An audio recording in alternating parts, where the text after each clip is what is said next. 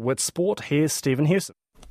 Kia ora. The odds that Scott Robertson will be the next All Blacks coach appear to have shortened, with Steve Borthwick confirmed as the new England coach. Crusaders coach Robertson had been strongly linked with the England coaching job, but will remain with the Super Rugby champions for the 2023 season. Borthwick replaces Eddie Jones, who was sacked two weeks ago and has signed a five year contract. Rugby reporter Joe Porter has more.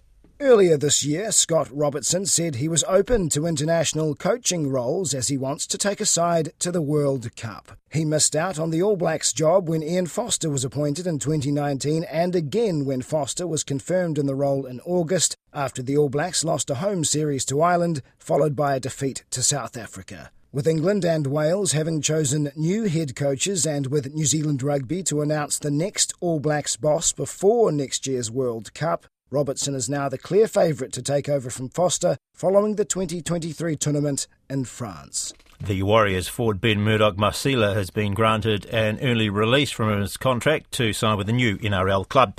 The 31 year old Mate Ma'a Tonga International was off contract at the end of next season, but his new club has not yet been announced. Injuries limited him to just 27 of 48 games for the Warriors in the past two seasons. Football World Cup winners Argentina will celebrate their triumph in Buenos Aires tomorrow at the Obelisk, the monument that's the traditional centre of the country's sporting celebrations. Argentines who took to the streets around the country after winning their third World Cup are eagerly anticipating the team's return home. Meanwhile, France striker Karim Benzema has announced his retirement from international football a day after France's World Cup final loss. Worcestershire have signed New Zealand all-rounder Michael Bracewell for the T20 Blast competition.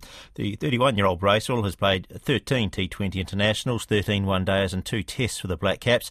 The English T20 competition runs from May to July. Bracewell was the leading run scorer in last year's domestic Super Smash T20 competition. And the Silver Ferns will finish the year second on the Netball World Rankings. The updated rankings and last for the year have been released today, with Australia retaining the number one spot, England's third.